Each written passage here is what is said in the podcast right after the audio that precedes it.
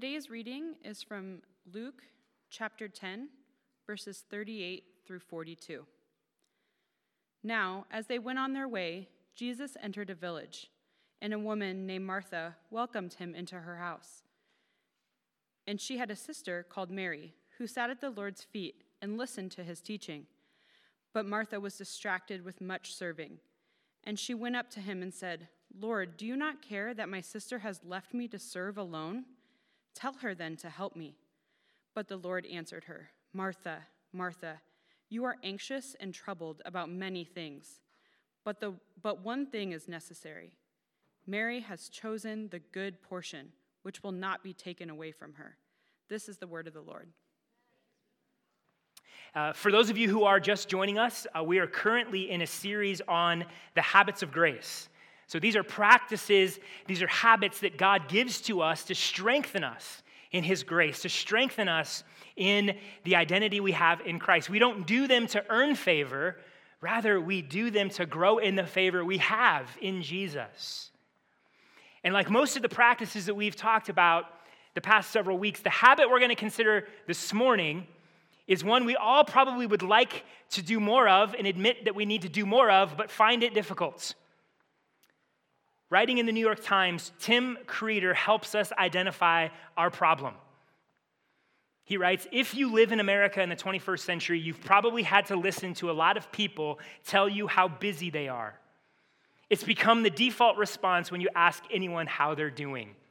Busy, so busy, crazy busy. Someone asked me this morning how I was doing, and I had to fight to say, not, not say busy. So I said, Life's pretty full. It is pretty obvious, it is, it is pretty obviously a boast disguised as a complaint. And the stock response is a kind of congratulation. That's a good problem to have, or better than the opposite. I wonder, would you use the word busy to describe your life? I'm guessing you would because you have things like work and you have school and you have household chores and you have errands and you have sports practices and games and you have band practices and games, you have birthday parties, you have play dates, you have doctor's appointments, grocery shopping, volunteering activities, church activities, and that's just Tuesday. we are busy, busy people. Our lives are full. And look, busyness in some ways isn't inherently wrong. We should live life to the fullest. We should be actively engaged in our lives. But how often do we sort of wear this as a badge of honor? We'll think of things like, well, I'll get sleep when I'm dead. Eh, eh, taking a rest, that's, that's for people that don't have things to do. I remember when, when I was in seminary, when we were living on the East Coast and I was in seminary working full time at a church. I remember it was towards the end of a term and I stayed up for 36 straight hours and I thought that was cool. I was like bragging to all my friends, hey, I've been up for 36 straight hours because I've had so many things to do. And one of my buddies who, who lives here in Omaha, he was like, dude, what's wrong with you? And it's like, good question. Why do we wear these things as, as, as such a badge of honor? Though we should embrace life, though we should live life to the fullest in many ways, though we should live actively, a question that we must ask ourselves repeatedly in the midst of all of that busyness, are you resting? And by resting, I don't just mean taking a day off or getting some vacation time. Eric alluded to this this morning that rest is so much bigger than just time off. As important as necessary as those things are, rest is a spiritual condition. Rest is not just a condition of our bodies, it's a condition of our souls. You see, rest, the real kind of rest, the kind of rest that Jesus is going to call us into, it frees us from the prideful and worried and frenzied and stressed out and worn out and weariness that busyness can cause us. And, and so, when I'm asking you if, if you're resting, if, if I'm resting, what I'm asking is are we allowing our body and our souls to be refreshed and rejuvenated and renewed? Or maybe another way to ask it is Is Christ and His Spirit and His kingdom defining your schedule and my schedule? And is it shaping our hearts, or is busyness shaping our hearts? And one way to know the answer to this question is hey, do you live with peace? Do you live with hope? Do you live with joy? Do you live with love, a sense of freedom in your heart and in your soul? Or is busyness causing angst and anger and frustration and cynicism and exhaustion? Do you live with the sense that you are chained and you are a slave to your schedule and all the things you must get done? See, friends, this morning, I want us to be honest about our busyness. You and me, we need to be honest about the state of our souls. Like, we cannot let the good of living full and active and involved lives allow us to make excuses and diminish the unhealth that busyness can bring to us. And so this morning, I want to look into God's word and, and let Jesus challenge our busyness. Let him reevaluate our priorities because we need to hear Jesus' call to rest, to find our identity in him, and let that transform how we live. And so from Luke 10 38 to 42, I want to contrast two things. I want to contrast the busy heart that we often live with with a restful heart. And then consider how do we begin to cultivate this habit of rest? So let's first consider busy hearts. The busyness present in our hearts is wonderfully exposed in this short little account in Luke 10. First, in verses 38 through 40, we read this. Now, as they went on their way, Jesus entered a village, and a woman named Martha welcomed him into her house. And she had a sister called Mary who sat at the Lord's feet and listened to his teaching, but Martha was distracted with much serving. And she went up to him and said, Lord, do you not care that my sister left me alone to serve? Tell her to help me. And so you have sisters, Mary and Martha, who are extending hospitality to Jesus and his disciples. They've invited them into their home and they are allowing, giving them a space to gather and to rest from travel and to, to really hang out and for Jesus to teach. And in some ways, this may sound like a kind of an average gathering. Maybe this is what gospel community sounds like for you in a given week. And so, Martha, she's busy, she's engaged in really good work. So, so she's hosting and she's serving and she's getting food and drink and making sure people have places to sit and make sure that just sort of all the activity and everybody is comfortable so they can sit and listen to Jesus teach.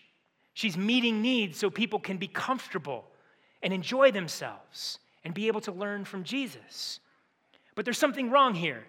Martha is frustrated amidst all of that good work that she's doing. She's frustrated. She sees her sister Mary sitting at the feet of Jesus rather than helping her, and she thinks, man, she should be helping me. I wonder, have any of you relate to Martha? You've been in a situation where you're, you're trying to serve and help so that people can be comfortable and enjoy themselves, and maybe there's some really important activity taking place, and you're looking around, you're like, I'm the only one serving. What is going on here? This is a problem. I'm busting my rear end so you can be comfortable. You're welcome.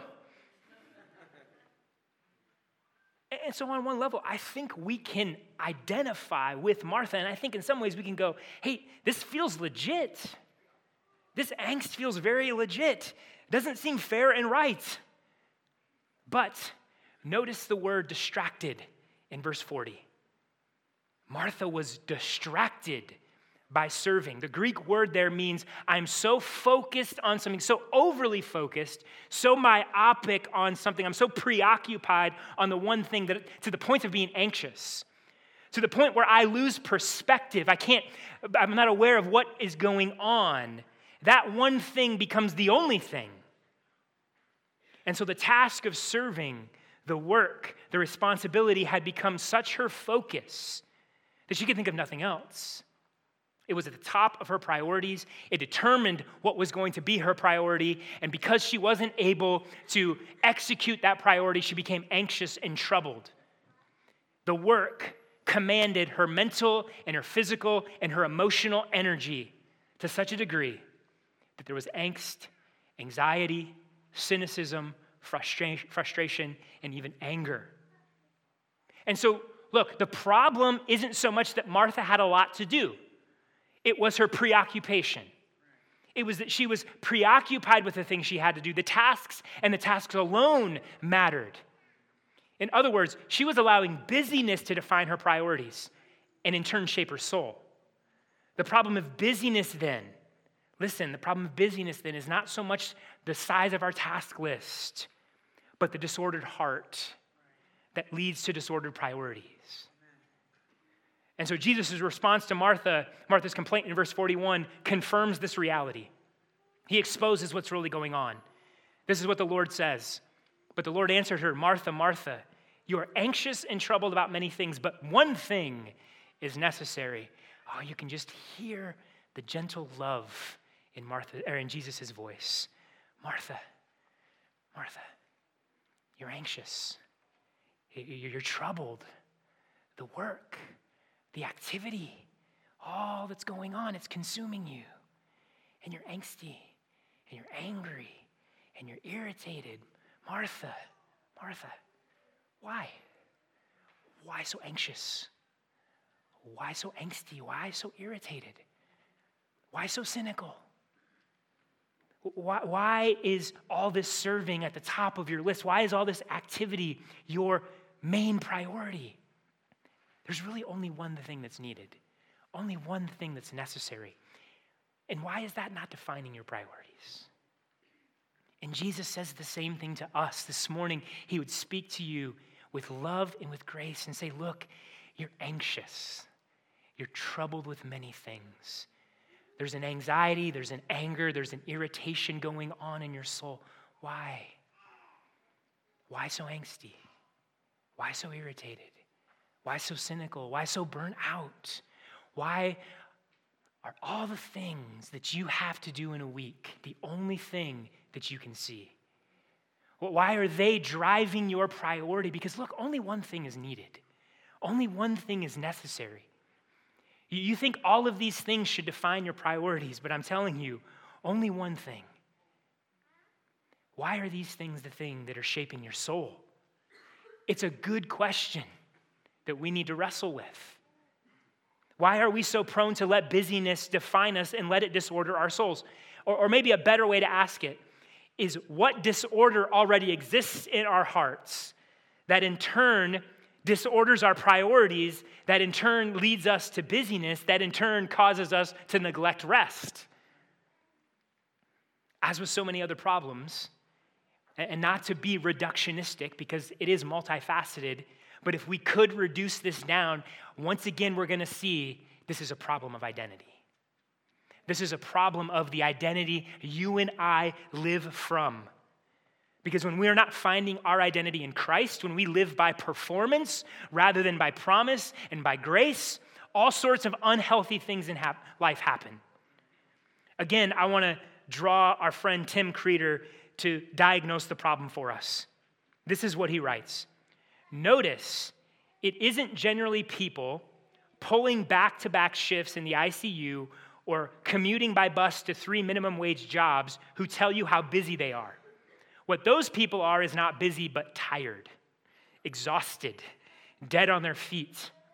It's almost always people whose lamented busyness is purely self imposed. Work and obligations they've taken on voluntarily, classes and activities they've encouraged their kids to participate in.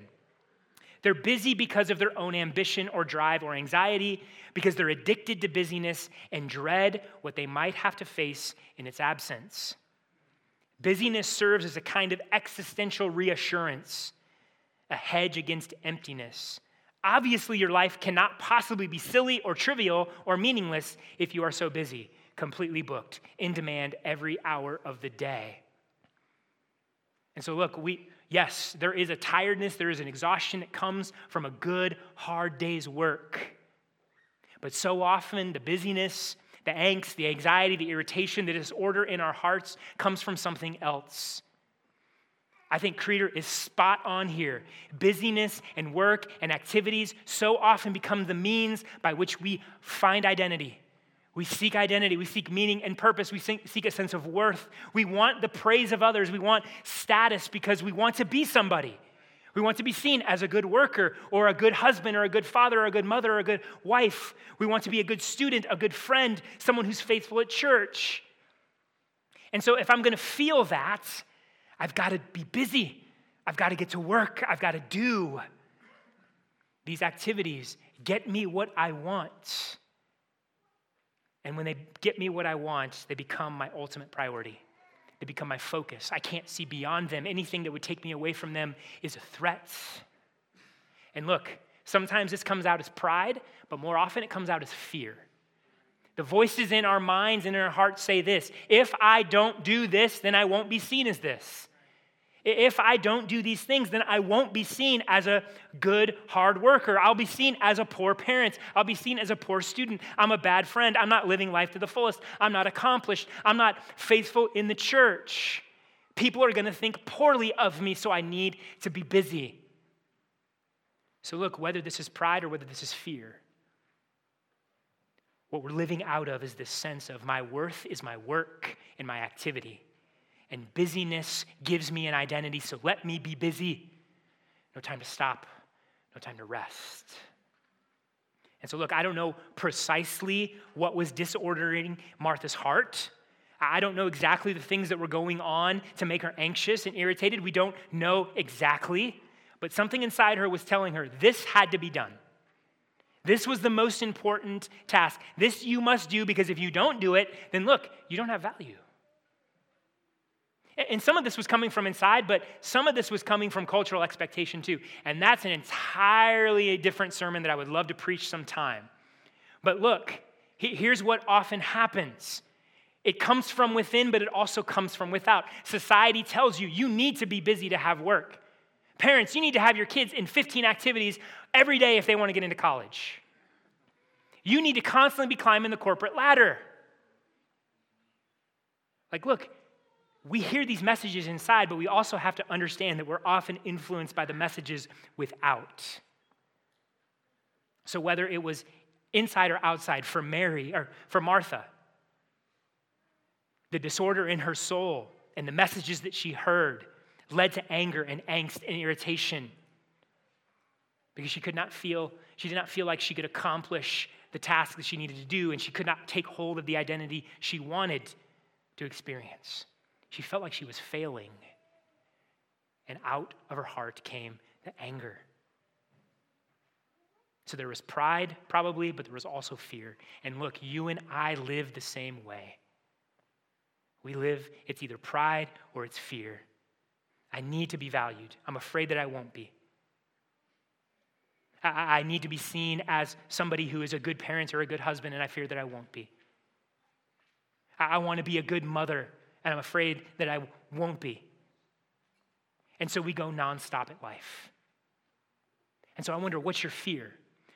Can you pinpoint the exact voice that you hear? Can you pinpoint the exact message that comes inside or outside that you most fear? Look, I, I so often, this is what this looks like for me. Like, if you don't work 80 hours a week, this church is going to fall apart. If you don't give every ounce of your time, people are going to fall into sin and they're never going to recover. And then people are going to think you're a terrible pastor. And this, everything in this church is a mess and it's unhealthy. And all it takes is one person to make one offhanded remark and boom, spiraled into this. Well, I'm going to work my tail off. And so nobody ever thinks that about me or this church. Have you ever been there? One little offhanded comment from somebody, and you are a spiraling mess of busyness. How often do we live this way? And then look, when we get all of our task lists done, we feel great. Look at me. Look what I accomplished. You're wrong about me. But then what happens when we fail? Oh, it's true of me. I am terrible at this. I am a bad pastor. I am a bad husband. I am a bad parent. I am terrible at work. My kids are going to fall apart and fail and be miserable in life. Fear after fear after fear when we fail. And look, here's uh, we need to sometimes take personality into account here because some of you in the room, you're type A and you're really good at getting things done. Man, you're constantly just going and you're killing your task list and you're running full throttle. But guess what? Can I be honest with you for a second? Because I'll say something to you that maybe not everybody's going to say to you. You're kind of hard to be around. At times, you're a little bit much to bear. Love ya. But let's be honest. For the rest of us, we feel guilt. We get crushed. We don't attack it with that type A personality. It's more, man, th- th- this is just too much. And, and, and we also, we, we kind of start to pull back, right? We, we, start, we start to retreat. We become less productive in some ways that we should be productive. And so this cycle works on us over and over and over and over because we're after an identity. We're after something through our work. But, but, but here's, here's another aspect of, of busyness busyness is also a wonderful and effective cover for pain. Like it's an effective numbing agent. Like I don't want to deal with sadness or hurt or loneliness or spiritual pain or relational pain or guilt or shame or emptiness. And so I will work so I don't have to deal with the junk inside. And I will go on and on and on and on, never stopping to t- take stock of what's going on in my heart. I don't have to feel like a mess when I'm busy. I don't have to feel alone when I'm busy. I don't have to feel shame and guilt when I'm busy. And when we do stop, if we ever do, rather than resting, we escape. And escaping and resting are far different things. We'll talk about that in a minute. And so, friends, can we be honest? Be honest about what the busyness in our heart reveals. Can we start there and just be honest? That there are ways that we are busy because the disorder in our hearts is such that we're chasing after identity. Or we're trying to push back fear and insecurity, and we're trying to numb pain. Hear again what Jesus is saying. Hear again the questions that Jesus asks. You're anxious and you're troubled. Why? Many things upsets you. You're irritated. Many things working you up. There's angst, there's anxiety. Why? Why so busy? There's only one thing necessary, only one thing needed. And this is where Jesus calls us in out of busy hearts to restful hearts. Because in the midst of that disorder, in midst of all that angst and all that anger and all that frustration and all that cynicism and busyness and even exhaustion, Jesus points us to something greater. In verse 42, this is what he tells Martha One thing is necessary. Mary has chosen the good portion, which will never be ta- which will not be taken away from her. One thing is necessary or needed. Some translations use needed. There's one thing that you need. There's only one thing that is necessary. And Martha and you and I so th- often think that that one thing is busyness and an identity through our work, activity, service, performance. We think this is going to give us our worth and our value and our joy. And we're distracted. Mary recognized something else. Mary recognized that that one thing comes from Christ alone. Mary is, our, is a good instructor for us. Let Mary disciple us here for a moment and say, You find this one thing at the feet of Jesus. That one thing that your soul is grabbing for, that one thing your soul is burdened to experience, is found in Jesus. Sitting at the feet of Jesus. This is where we find rest. This is where we find identity. This is where we find hope and joy. And so, church, here's what we need to recognize. This is why we need to recognize that rest is something far big, bigger than just taking days off, because rest is spiritual, as we see here. Mary is finding rest not because necessarily because she's not doing the chores. She's finding rest because she's in the presence of Jesus. I will. Mary is not finding rest because she's not doing chores. Mary is finding rest because she's in the presence of Jesus. And this is what Scripture has held out to us that rest is something bigger. Rest is living in the light of the glory and goodness and authority and power and control of, of God. So, so let me do just a very, very quick biblical theology of rest here. Here's what we see in Genesis 1. God's word tells us on the seventh day God rested. Why? Because God was tired? No, he's infinite in power. God resting was pointing to completion. He had completed the work. Creation was done, it was perfect, it lacked nothing. And so God rests as a picture of a king sitting on his throne saying, I have all control and power and authority. I rule over all of this. It is finished, it is done. And then for you and I, man and woman made in the image of God, here's the beautiful truth of that for us. We were made to work as God worked, but we were made to work from an identity, not for an identity. And when you work from an identity, you recognize God is king, God is sovereign, God is in control over all things. And so I can work and I can work to the glory of God, but I can also stop working because I can say, hey, God, you got this. You are in control. You are good and you are sovereign. So I'm to step away from my work. I'm to recognize I'm human, I have limitations, so I'm to stop. And so rest is living from this wonderful identity that God has given us. It is living in the goodness, the goodness of God's sovereignty and power. And so, here, as a side note, look, the sovereignty of God is not a theological stick to beat people with, it is a warm blanket for us to wrap in and rest in. Amen? But in our sin, in our rebellion, we decided that rather living from an identity, we were going to make our own. We were going to carve our own identity through our own work and our own definition of what is good and evil and defining what meaning and purpose and reality really are all for ourselves. So we work and we toil and we sinfully try to construct our own identity, and an identity we'll never be secure in. We doubt God is good. And so we will work and we will work and we will wear ourselves out. Look, the problem of rest can, in many ways, come down to whether or not you think God is good.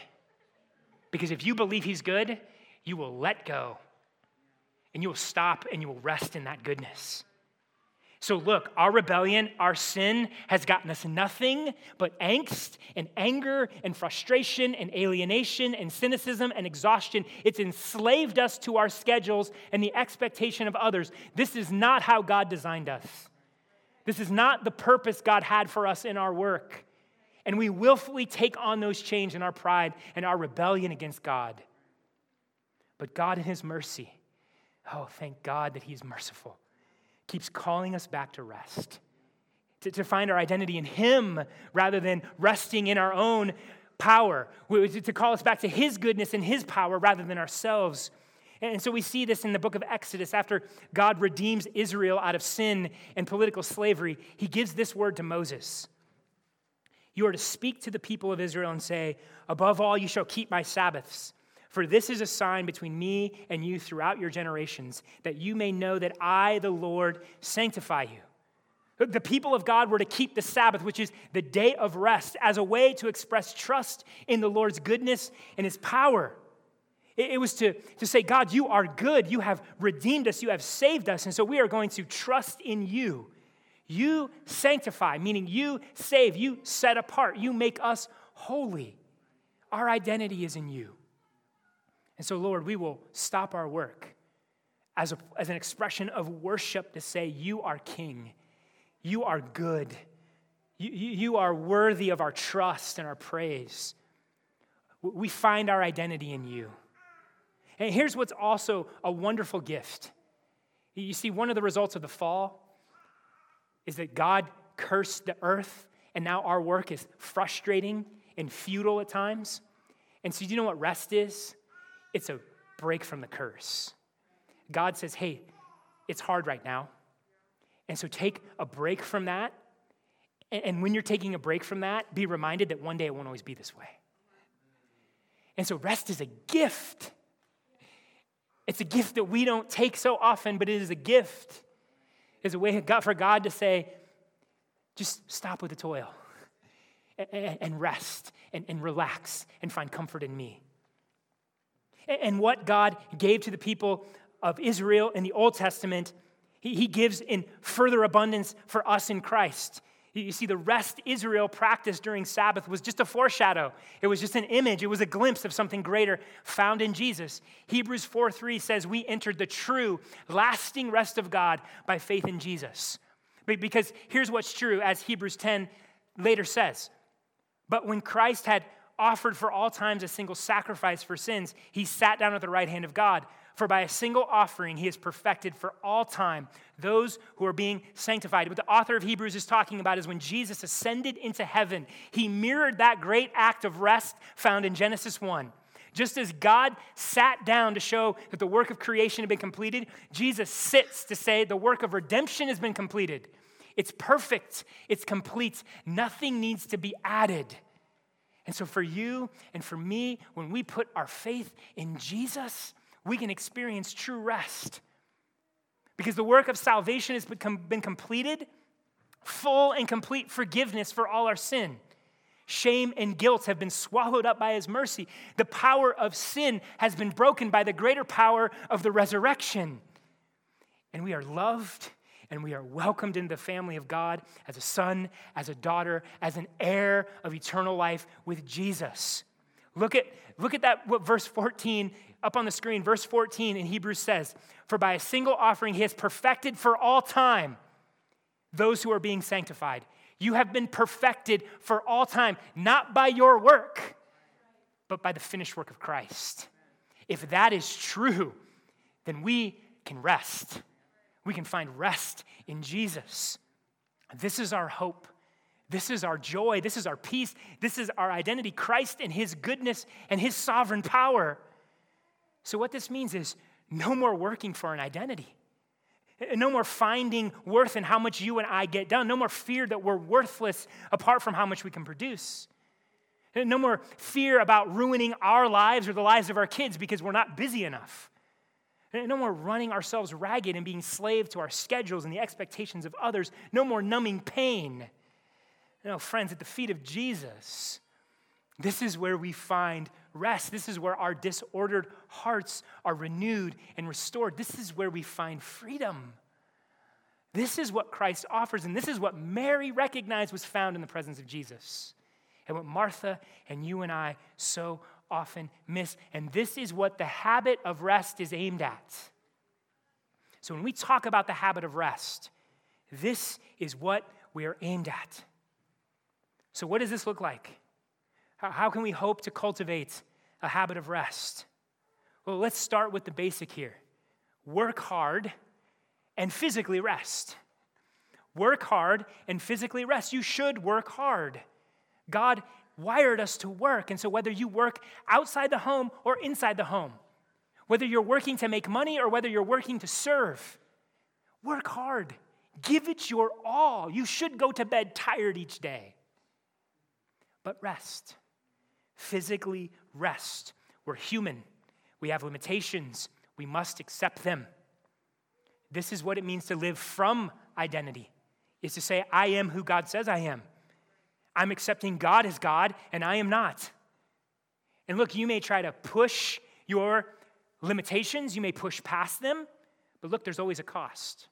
Even, even in the best intentions, even in the best times where we have to do this, there's always a cost to our physical health, to the quality of our work, sometimes to the health of our souls. And so we need physical rest. Look, we're embodied beings, spirit and body together. We cannot experience spiritual rest without physical rest. So we must rest physically, get enough sleep, be refreshed physically through exercise. Doesn't mean you have to go to the gym six times a day, but take a walk. Get rest, be refreshed, be rejuvenated. Some of us, and I include myself in this, need to watch what we eat because when we eat too much of something, we can't sleep at night.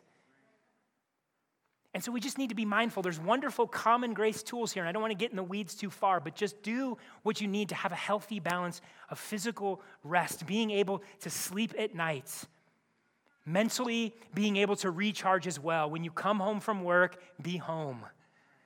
Don't be like me, where too often I'm trying to sneak five, ten minutes here and there when I come home to just finish up this little thing just quick. I never shut off. I'm never mentally resting. And so, those of you that work outside the home, draw those clear boundaries. Stay at home moms, you need this as well. And so, dads, find, serve your wives well by allowing them some space to just mentally decompress and rest. Do what you need to do, work that out in your home, but rest physically, rest mentally. This also means you should take an, entire day off. Look, I'm not going to get into battles about the Sabbath and what you can and can't do, and is it should it be just this day and all those details. Here's the principle you need to understand. take a day off. Rest. If you need to develop better work habits so you can take days off, develop better work habits. If it's absolutely impossible for your job, then you need to have some tough conversations and bring somebody into that. Because look, physical rest is intimately connected to spiritual rest. If you cannot physically rest, you will not spiritually rest. Rest physically. But you also need to seek spiritual rest. It's more than just physical rest. Since our issue and our problem is spiritual, the rest God calls us to is deeper than physical. It's ultimately spiritual rest we're after. So, what this means when we consider what the habit of rest looks like, we have to always be thinking about what it means to deal with the junk in our souls. And so, what we need to recognize about rest is this that the physical rest that you and I engage in, the, the physical rest that you and I should be doing, the, the reevaluating of our time and our schedule and taking days off, it is in order that we can have space to deal with what's going on in our souls the junk that you and I carry so often the pain and the doubt and the fear and the anxiety and the angst. Just changing your schedule is not the kind of rest that Christ calls you to. The only way we are going to be able to deal with that stuff is by being in the presence of Jesus. And yes, physically rest, but physically rest in order to spiritually rest in order to spend time at the feet of Jesus.